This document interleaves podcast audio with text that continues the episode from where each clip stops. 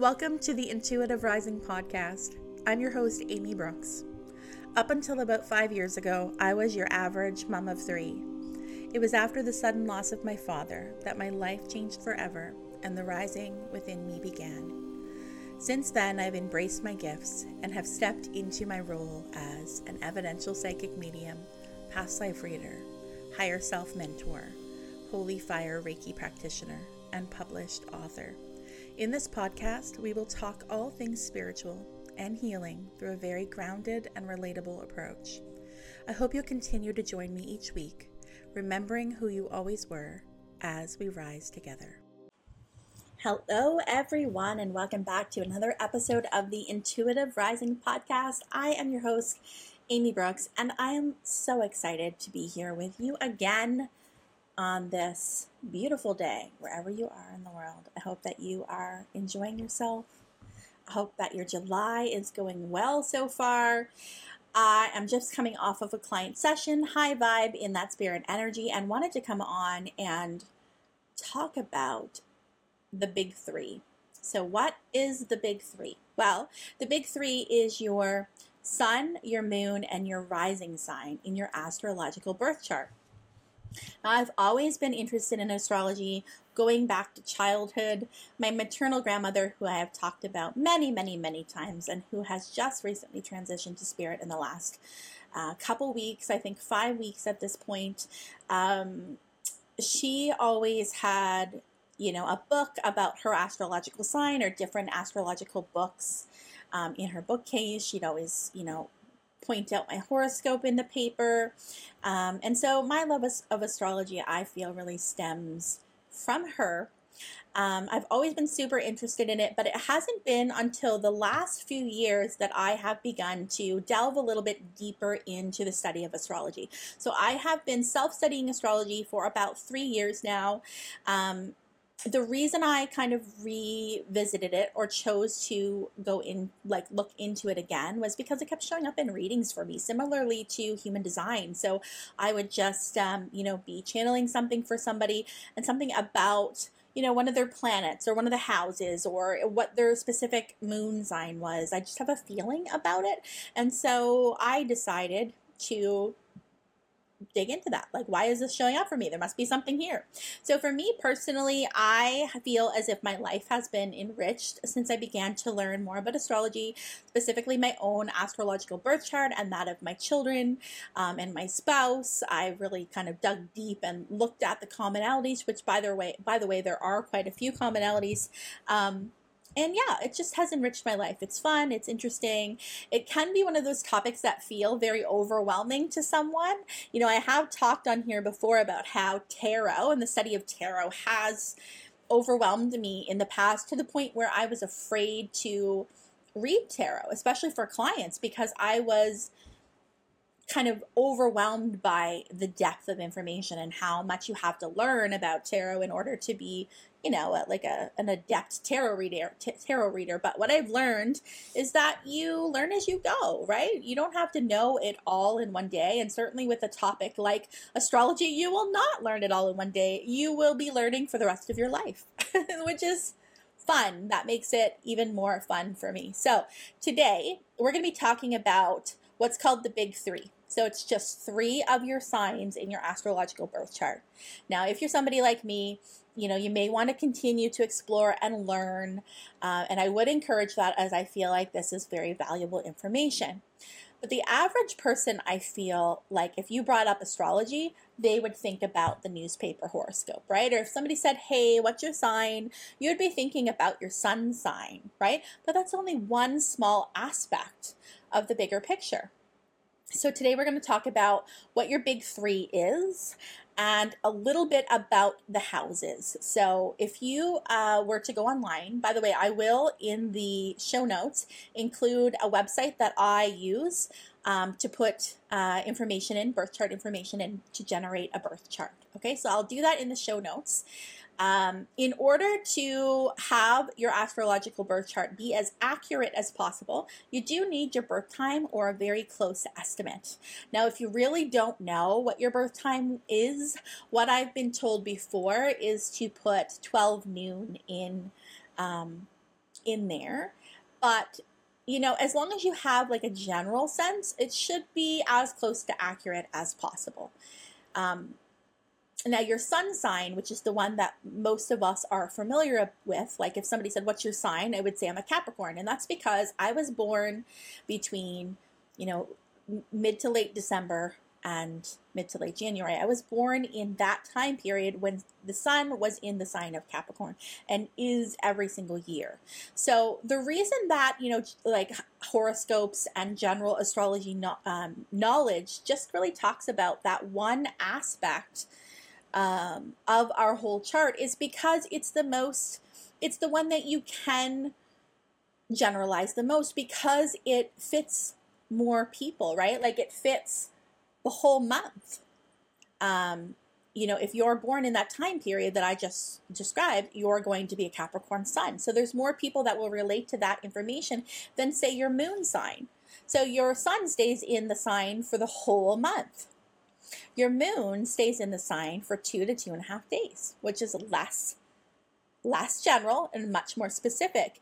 And then your rising sign is the one that's really dependent on your birth time and requires an as accurate as possible birth time as your rising sign changes every two and two hours on average. So for me, up until recently, I didn't know my exact birth time, but I have studied my chart. Um, and that was because I had a time um, that was correct within about I thought like a half an hour. So my mother had said, I know it was around 9:30 p.m it wasn't 9 it wasn't 10 so it was like in that hour really close to 9.30 but i don't know the exact time. So for the last couple years i've been putting my birth time in as 9.30 p.m and just recently after my grandmother has passed um, you know my mom had gone through some of her things and taken some things out for me that i would she thought I would like to have. And one of those things was one of those like newborn hospital pictures of myself. And it's in one of those little cards that they used to come in. And my grandfather had had written the information out and my exact birth time was in there and it's 9:25 p.m. so I was 5 minutes off. Did this change anything in my chart? No. Everything remained the same. So as long as you are like pretty close, you should be okay. Um, so let's start with your sun sign. Okay, your sun, like I said, is that thing that you would know as your astrological sign, but it's just one aspect of you. And it is, it really represents, here's some keywords that I'm taking um, off my slide here leadership, your ego, your willpower, creativity, vitality, spirit, purpose, identity. So if you're anything like me, you may not relate to your sun sign, or in the past, you may not have related to your sun sign.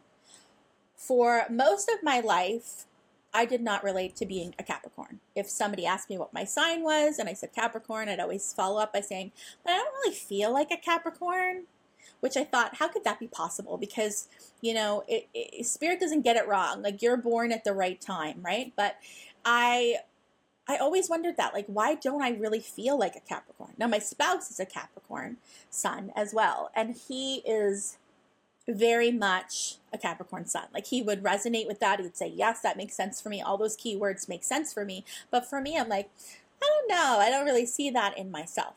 Now, something I've learned about your sun sign is it is something that your particular soul was wanting to explore and grow more into that direction. So you might be born a Leo sun, and right from the get go, you are like, yeah, I'm totally a Leo. All those keywords and characteristics and attributes of a Leo make sense for me.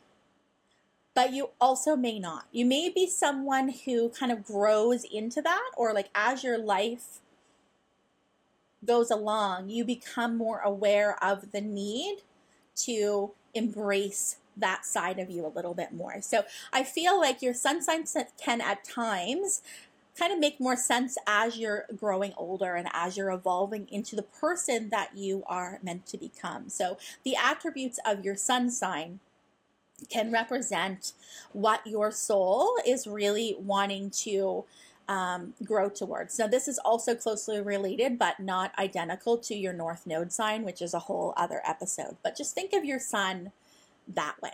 Okay. Uh, next, we're going to move into your moon sign. So, like I said, your the moon stays in a specific sign for two to two and a half days. So, as long as you know your birthday, even if you're not sure of the birth time, your moon is going to be accurate for you. Now, the moon represents responses, habit patterns, feelings, receptivity, sensitivity, and nurturing.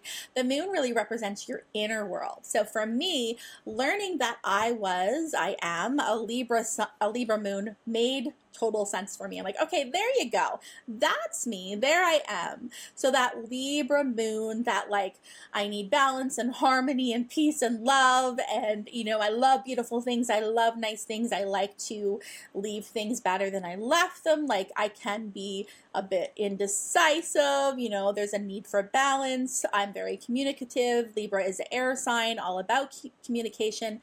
That made sense for me. So learning my moon sign was the big like, oh, there I am, there I am. And you may feel the same when you figure out your moon sign. So, you know, it really represents our our internal world, how we feel about things, how we feel about other people, how we feel about ourselves, how we interpret things.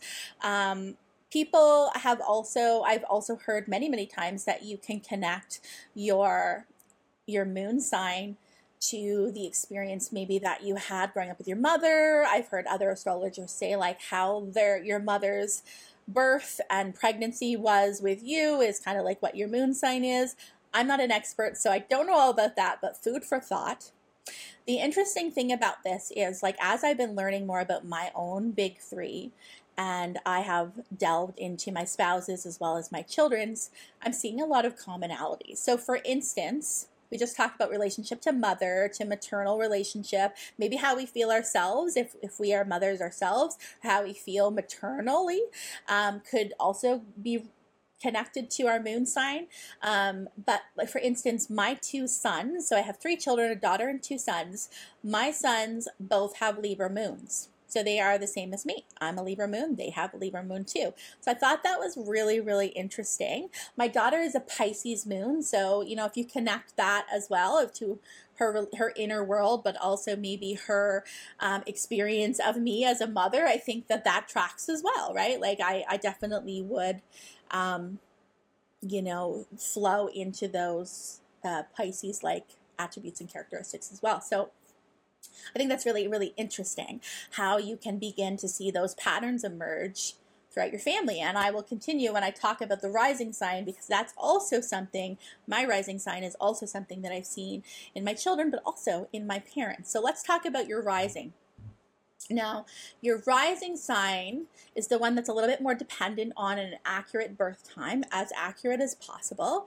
The rising sign reveals your perception of reality. Although it is often often referred to as the mask you wear in public, the rising sign is much more personal than your external front-facing persona. So your front-facing persona might be like your Capricorn sun, your Leo sun. Your rising sign is also called an ascendant, by the way. So you might see that written down as ascendant in some places and rising in the other. All means the same thing. I'm also where I'm getting this information about the rising sign, I will link in the show notes.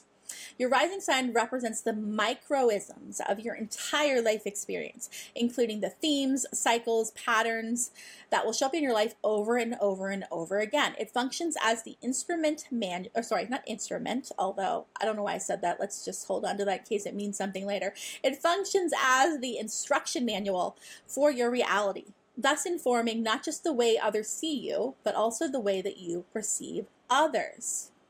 What's more, your rising sign also establishes your chart ruler, basically the planet that calls the shots of your entire life. So let's stop there for a moment. Your rising sign is, you know, kind of that.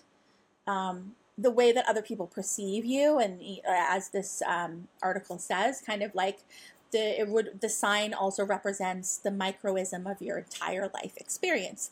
Find that really interesting for me because my rising sign is a Virgo. I've got a lot of earth in my chart. I have an earth trine actually, which means that I have earth in um, three or more um, houses. Okay, so Virgo rising. Okay, my youngest son, who has a Libra moon like me, is also a Virgo rising. My other sign, who son, who also has a Libra moon, is a Virgo sun. Okay, so like the reverse. And my parents were, my dad was a Virgo sun, my mom is a Virgo sun. So I find that interesting. As well, my North Node, which um, I'll give a brief kind of synopsis, but I do think it deserves a whole episode to talk about your North and South Node. My North Node is my North Node rather is in the sign of Virgo. So that is, you know, the path that's my North Star. That's the path that I meant to um, evolve and grow the most in, is in the sign of Virgo. It's also my rising sign. So the themes and the cycles of my life, right? And the chart ruler. So I'm going to briefly talk about the houses in your sign. So a lot of people will generalize things, you know, like, oh, I'm a Capricorn sun, but like that's so general, like that could fit anybody. The thing that you have to know about astrology is that it's much more um, it's much more in depth than that. Okay, like your Capricorn sun or your Leo sun is going to be in a certain house. Okay, so you think about your astrology chart as a pie. Okay, it's a pie chart cut into 12 pieces of pie. Okay, 1 through 12. Dependent on where that sun or moon or any of the other planets sit in? Like, which house do they sit in? Because that changes how you experience that Capricorn sun energy or that Leo sun energy. So it's not one size fits all. It's, it gets very specific. And then if you like start looking at all the other different um, planets, you know, this is, it gets very, very, very specific. So it's, it, astrology is not a generalized thing. Your horoscope might be a generalized thing or might seem like it, but it's it's only done so that way so that it does make sense for more people than it would if they were like, hey, Capricorn suns with a um, in the fifth house. Like, think about how much work that would be, right? So there's 12 pieces of pie in this house. Okay, your rising sign that we just talked about is always going to be in the first house. So if you picture a clock, the 9 p.m., the 9 a.m., it doesn't matter, the 9 o'clock, that is where your first house begins. So most charts are labeled, you'll see a 1, 2, 3, 4, all the way around to 12. Okay, but house 1 is always your rising sign. So it's always going to be your rising sign. And then you can you can count forward. So like if I have Virgo in the first house, what comes after Virgo is Libra. So Libra is going to be in the second house. Scorpio is going to be in the third. Sagittarius is going to be in the fourth. Um, so that's how you can figure that out if your chart is not labeled that way. Okay, so the first house, which is where your rising sign always is, no exceptions, represents self appearances, beginnings, the body, first impressions, attitude, identity, approach to life. So the first house is your house of self. So it represents that that would be where your rising sign is. Okay. And the more planets that you have in the first house, the more important it is for this incarnation to be really focused on learning about self, right? So, you know, this might be you learning to speak your mind in this lifetime, you learning to uh, go down the self discovery path or discover what your triggers are or, you know, what you're really good at. It's just really a lifetime in which your soul has chosen to be born at this specific time, right? Because the rising sign changes every two to two and a half hours. So you would have specifically chosen your birth time so that your rising sign falls into the house um, and the sign that it does. Or not the house, because it's always the first house, but for that specific sign. If I was born a few hours later or a few hours earlier, I would have had a completely different rising sign. So that's really, really specific. Okay. Um, so let's continue really quickly. So the rising sign also establishes your chart ruler, which I had said. So mine is in the first house. Um, and the rising sign, me in Virgo. Um, there's a planet that is there's a planet that is connected to that. So let's look under here. Me being a Virgo, rising means that my chart ruler is Mercury. So I'm just going to read this about myself. So it says Virgo risings experience reality through systems, structure, and productivity. Virgo, an earth sign, is inspired by all that is practical, grounded, and rooted in reality. Likewise, Virgo ascendants enjoy cultivating routines and habits that improve their day to day experience. With Mercury, the planet of communication and expression, hello, as the chart ruler for Virgo risings, this placement is always collecting, processing, and sharing information. Dialogue is very important for this placement, so Virgo risings deeply value relationships that enable easy and open conversation. Although Virgo ascendants often are often prone to perfectionism, the best antidote to this criti- crit- this critical I can't pronounce it says criticality is developing strong compassion for self and others. Makes total sense. So you so dependent on your um, what sign is in your first house, that's going to be your chart ruler. So this article that I'm referring and I just read that from, I will put in the show notes so that when you figure out what your rising slash ascendant sign is, you can read it and find out what the chart ruler is and you can you can kind of delve into that and see if that makes sense for you. So the, this entire planet, so for me it was Mercury, is instrumental in shaping your lived experience, your, lo- your long term life trajectory, and how you relate to the world around you. Discovering your chart ruler is a powerful and op- eye opening experience, and it gives you powerful insight into the narrative that defines your reality. Likewise, understanding your ascendant is key to understanding your truth. It sets the tone of your life and illuminates your reality. So, yeah, I would love to hear what your rising sign is, if you relate to that, if that has been like a challenge for you. The interesting thing is why I why I say that is because for me, the sign of Virgo, I mean, I'm around Virgos. My parents were Virgos. We got a Virgo sun sun as well, you know, Virgo rising um, child, and then me with the Virgo rising.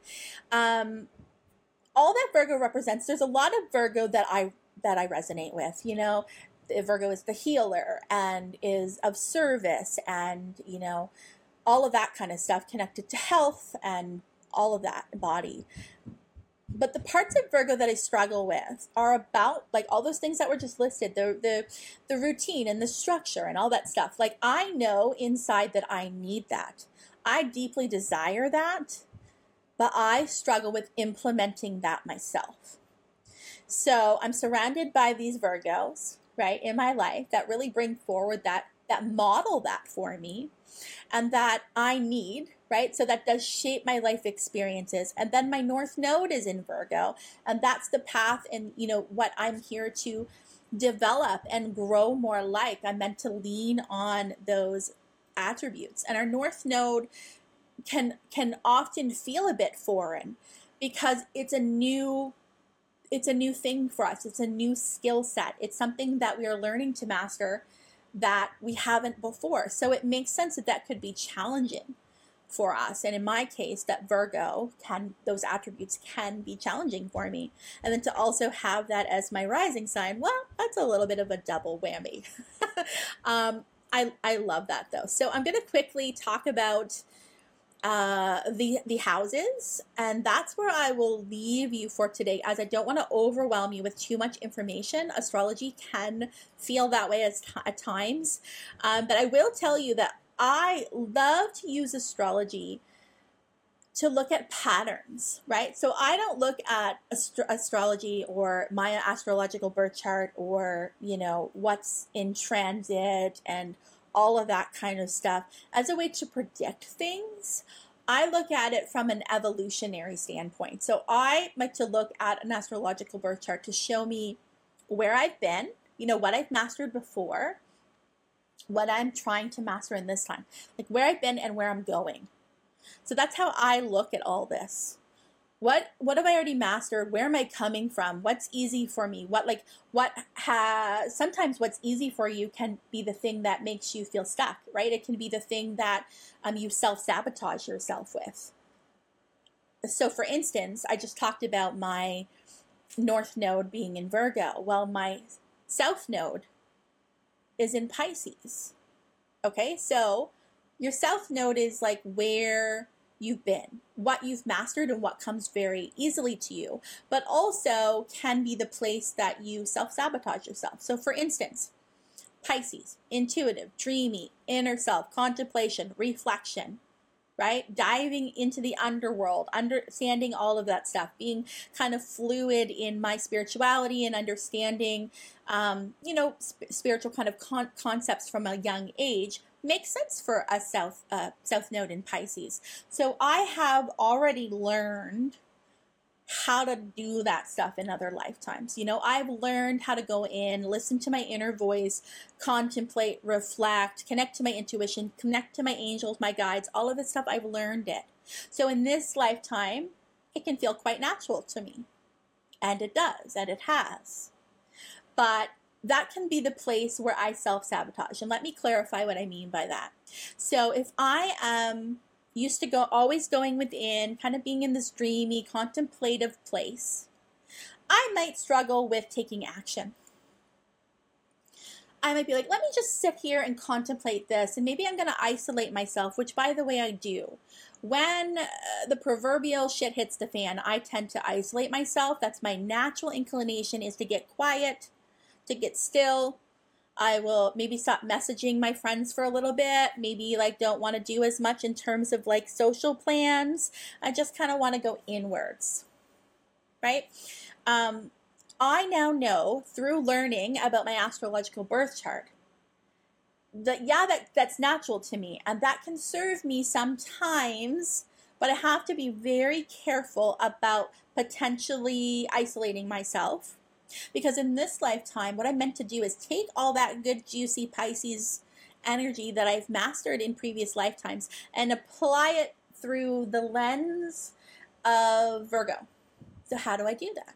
Well, what I've learned to do is that um, I can take a moment of pause and I can take some time to contemplate, but that my best course of action is rather than to sit and try to find all the answers in all the time, I need to take action with it. So I don't, I'll have like an intuitive nudge or I'll feel a certain way and I will share it or I will do something with it. So when I'm feeling like, especially kind of stuck maybe or maybe i'm feeling kind of like low mood or the energy is tense and it feels heavy and i just feel emotionally like i want to cry and i don't know what's up but something's going on I used to get really quiet and isolate myself. And then it would take a while for me to move out of that energy. But now what I tend to do is I give myself a little time, maybe a day or two, sometimes less, to stay in that energy, right? And then I do something with it. So I'll go on social media and I'll be like, hey guys, anybody else feeling this way? I've been feeling like this and blah, blah, blah, blah, blah. And as I talk and as I share and connect to my community, I process that information and the best course of action becomes clear to me. So that's me utilizing that Pisces intuitive skill set and doing something with it, being of service in the Virgo North way, North Node way that I need to. So this is why I feel like it's important for you guys to get to know this information about you. Start small. What's your sun? What's your moon? What's your rising? And as a next step, I think the most important piece after that, at least in my opinion, is like north and south node. If you just figure that stuff out, you're in a way more um, kind of like a state of awareness than you would have been beforehand. And if you are introspective and reflective like me, and you probably are if you're listening, this can take you a long way. So I'm going to end with the houses. So when you get your chart and you're like, okay, I'm a Leo sun, and it's in the sixth house. What does this mean? You're going to start your rising sign is always going to start at the nine o'clock. The one that's house one, and you're going whatever your rising sign is. If it's Virgo, then your house two is going to be Libra. So you can draw this out if you want. Count all the way to twelve. Now you know your twelve houses and what is sitting in it. Not every house is going to have a planet in it doesn't mean that you don't experience that energy. It just means it's not really something that is going to come up that often for you, right? Like the places where you have planets, especially if you have quite a few planets in one space, just show you a place that you're here to grow and evolve from. It shows you a cycle or a theme. But don't get worried if you don't have planets in certain houses. I do not. Um, most of my chart is like bottom heavy. So I have a lot going on from like 12 to 6, and then not much at all happening in 7, 8, 9, and 10, 11. Okay, so that's normal too. And actually, I think in this app, this uh, thing I was reading, it did talk about that. I'm going to see. Maybe it didn't. Um, I thought that I had an article up here. Oh, I do. Okay, so just before we talk more about the houses um, in detail, house one to six, so the nine o'clock to the three o'clock, are the personal houses. So this is where I said that I am like much more heavy in my planets. Everything's really going on down here in the personal planets. The first six zodiac houses are called the personal houses. They rule our private and immediate lives, individuality, our daily environments, our siblings and our peers, parents, our attempt to define and express who we are. A person whose chart has lots of planets in the first six houses may have trouble leaving the nest or remain nostalgic, nostalgically loyal to childhood friends yeah, I, I think that definitely has shown up in my life. You know, um, I have a hard time letting go of people and places and things. I'm definitely leaning on the sentimental side. Um, I have also noticed in that my in my lifetime that I have become. I must look at some things through you know rose-colored glasses. So especially when it comes to childhood or you know certain friends that i had throughout the years or certain relationships um, you know romantic relationships that i've had through the years i have a tendency to hold on too long and to look at things through rose colored glasses. So that makes perfect sense. You guys also know that like one of my major life journeys thus far is you know being transplanted from my home province where all my identity was wrapped up, being transplanted to a new place, which is where I am now, and I've been here for 10 years, and how that was so, so, so, so hard for me. But also, now that I'm in this place, I can look back in hindsight and see how I needed that because I needed to find home within myself and to know that home is not just tied into the nest, so to speak, or where I come from. So houses 7 to 12 are the interpersonal houses. The 7th through the 12th um, govern relationships, joint ventures, travel, career, society, spirituality, and even our transition at the end of life. Some with a lot of planets in the latter houses, so in 7 to 12, might be very career focused perhaps leaving the past behind and growing closer to friends made in adulthood. So it seems like more future focused, and sometimes one to six can be looking back. So, like the where we come from versus where are we going. So, I find that very interesting as well. Um, let's talk about what each house represents, and then I will leave you to it so you can go get busy and look up your charts. So, the first house begins the zodiac, as I said, the nine o'clock it covers all the first first impressions, the self and appearance, leadership, new initiatives, fresh starts, the beginning. The sign on the cusp or starting edge of this house is referred to as your rising sign. So we talked about that. Second house by the way, this article that I'm that I'll list in the show notes when I'm reading that information also says read more about the first house and it has for each of the houses. So if you want to dive deeper and you want to read more about those, you can. The second house covers all matters related to your immediate material and physical environment, taste, scent, sound, touch, sight. The second house also rules income, money, and self-esteem. So my moon in Libra is in the second house. Okay, so like my my subconscious, my sense of security, my you know, emotions, all of that, you connect that, right? What what your moon stands for, combine that with the sign it's in, okay? So like your moon represents this, Libra represents this, and then read about your the house it's in, and that gives you a snapshot, a 360 really of your experiences. So learning for me that my moon was in the second house in Libra explained a lot of my life. So for me, you know, um, the in my inner world being very sense sensitive, you know, like what I mean by sense is like the, the your senses, right? Like having heightened senses, right? Inner and outer, the clear senses and you know the the physical senses, all of those things, and like ha- needing that to be balanced, and sometimes not finding balance, but like really working on that, and also Libra being you know literally the sign of the scales, um, needing kind of like needing I like I'll just be honest here. Like this represent this can represent income and money and your status and things like that, right? And for the longest time, I'm definitely moving out and detaching from this more so, but I would find that I would feel more secure, certainly, in myself if I had certain things or if I did certain things or if people perceived me in a certain way. Or, you know, I can sleep soundly at night if I know there's a certain amount of money in the bank account. Those kind of things are here that I'm I'm learning how to you really lean into my sense of self and evolve and grow out of needing those things. Okay? but they also are the things that are going to make me feel safe, right? But might not pro- provide the most growth in this lifetime. Third house governs all form of communication, talking, thinking, gadgets, and mobile devices. Third house also covers siblings, neighborhoods, local travel, libraries, schools, teachers, community. The fourth house sits at the very bottom of the zodiac wheel and thus rules the foundation of all things. This includes your home, privacy, your basic security, your parents, children, your mothering abilities, um, nurturing, and TLC. Your fifth house is ruled by the dramatic Leo, and it governs, not my words, I don't think Leos are always dramatic, and it governs self expression, drama, creativity, color, attention, romance, fun, and play. So, my Capricorn sun, which, you know, can be a serious sign, a lot of people will perceive it as being kind of serious um, is in the fifth house, which is ruled by Leo.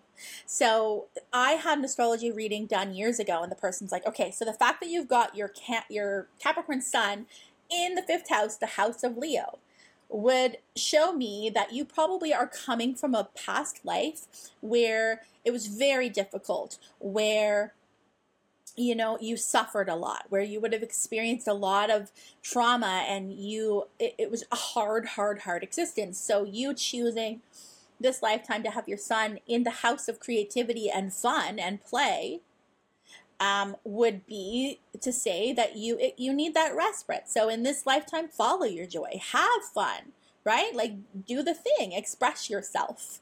Um, so I thought that was a really cool thing to learn. The sixth house is the domain of health and service. It rules schedules, organization, routine, fitness, diet, exercise, natural and healthy living, healthfulness, and being in service of others. The seventh house is the sector of relationships and other people. It governs all partnerships, both business and personal relationship associated matters like contracts, marriage, and business deals. The eighth house is a mysterious sector that rules birth, death, death sex, transformation, myster- mysteries, merged energy, bonding at the deepest level. The eighth house also rules other people's property and money. Uh, for example, real estate inheritance, inheritances. How do you say that word? Inheritances. Uh, investments. Need some water. My goodness.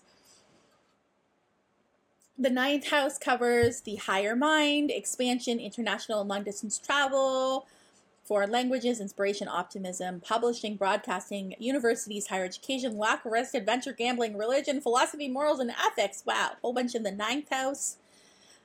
The 10th house is at the very top and the most public part of the chart. So I want to start off briefly by telling you one more thing. Your midheaven. Okay, so there is a thing called your midheaven, and that's going to be whatever uh, sign is in your 10th house. Okay, so if you think about one is the 9 o'clock. So we're going all the way up here um, to the 12. What is in that house? Because that's your midheaven, and the midheaven is very closely connected to your work or um, you know your gifts when it comes to um, what you could do for work, what you're especially gifted in, where you may find fulfillment and, success in terms of work. For me, my 10th house is in Gemini, which is all about communication and the sign of air. So, uh, you know, when I found out that my midheaven was in Gemini, that made a lot of sense. So, like, finding success in matters of like, um, speak communication speaking writing right like anything like that is where i'm going to find success according to my midheaven so what's in your 10th house um, the 10th house governs structures, routines, corporations, tradition, public image, fame, honors, achievements, awards, on and on and on and on. Uh, this, the cusp or border of the 10th house is also called the midheaven and it clues astrologers into your career path, as I just mentioned.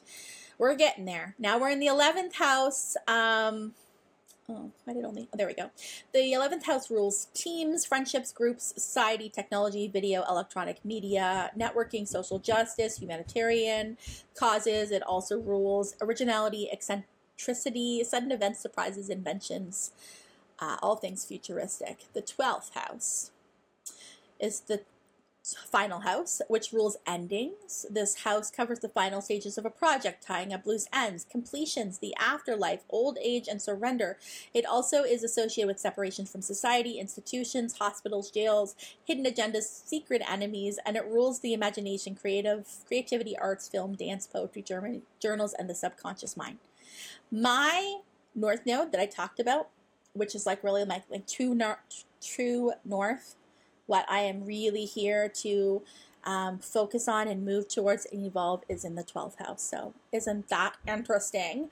Um, you know, the 12th house really governs all that like mystical, mythical, um, subconscious stuff. So, the fact that I'm following my North Node by taking action and initiative and doing something with all that South Node Pisces juicy goodness, and I'm applying it to my Virgo North Node in the 12th house, it really makes sense what I'm doing in this lifetime makes perfect sense. And I loved learning that um, when I dove into my astrological chart. So there you go, a brief synopsis of the big three as well as the houses. A little bit about the North and South Node. We could do a whole episode on that. A little bit about the midheaven. I'm going to drop everything in the show notes, everything that you'll need, the articles that I referred to, as well as a place that you can do your own chart and find that information.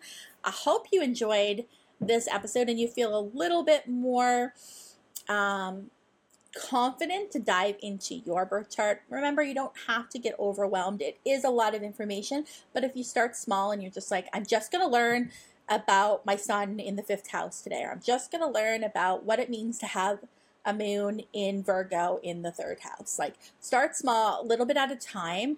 I promise you it will absolutely resonate, make sense for you. So maybe you're like me and you're like, don't resonate to being a Capricorn sun, but finding out that you're a Capricorn sun in the fifth house along with the other pieces make more sense on when you think about evolution, like the soul's evolution and really what your soul is um, wanting you to work on in this lifetime. And you compare those things to the opportunities that come your way, right? If you think about a Capricorn, a Capricorn is learning to master something, right? Like it represents mastery.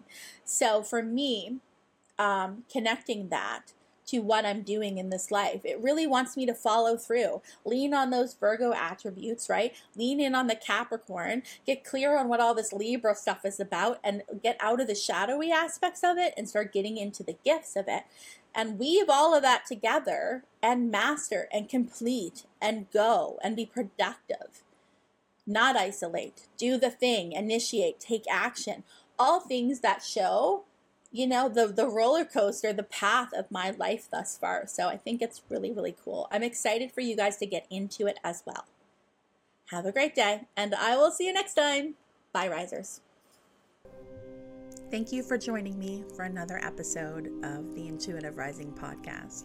If you would like to continue the chats and join a group of like minded souls on their own spiritual journey, please request to join the Intuitive Rising community over on Facebook. All are welcome. If you enjoy this podcast, please consider giving it a five star rating. If you'd like to connect with me directly, please visit my website at theintuitiverising.com.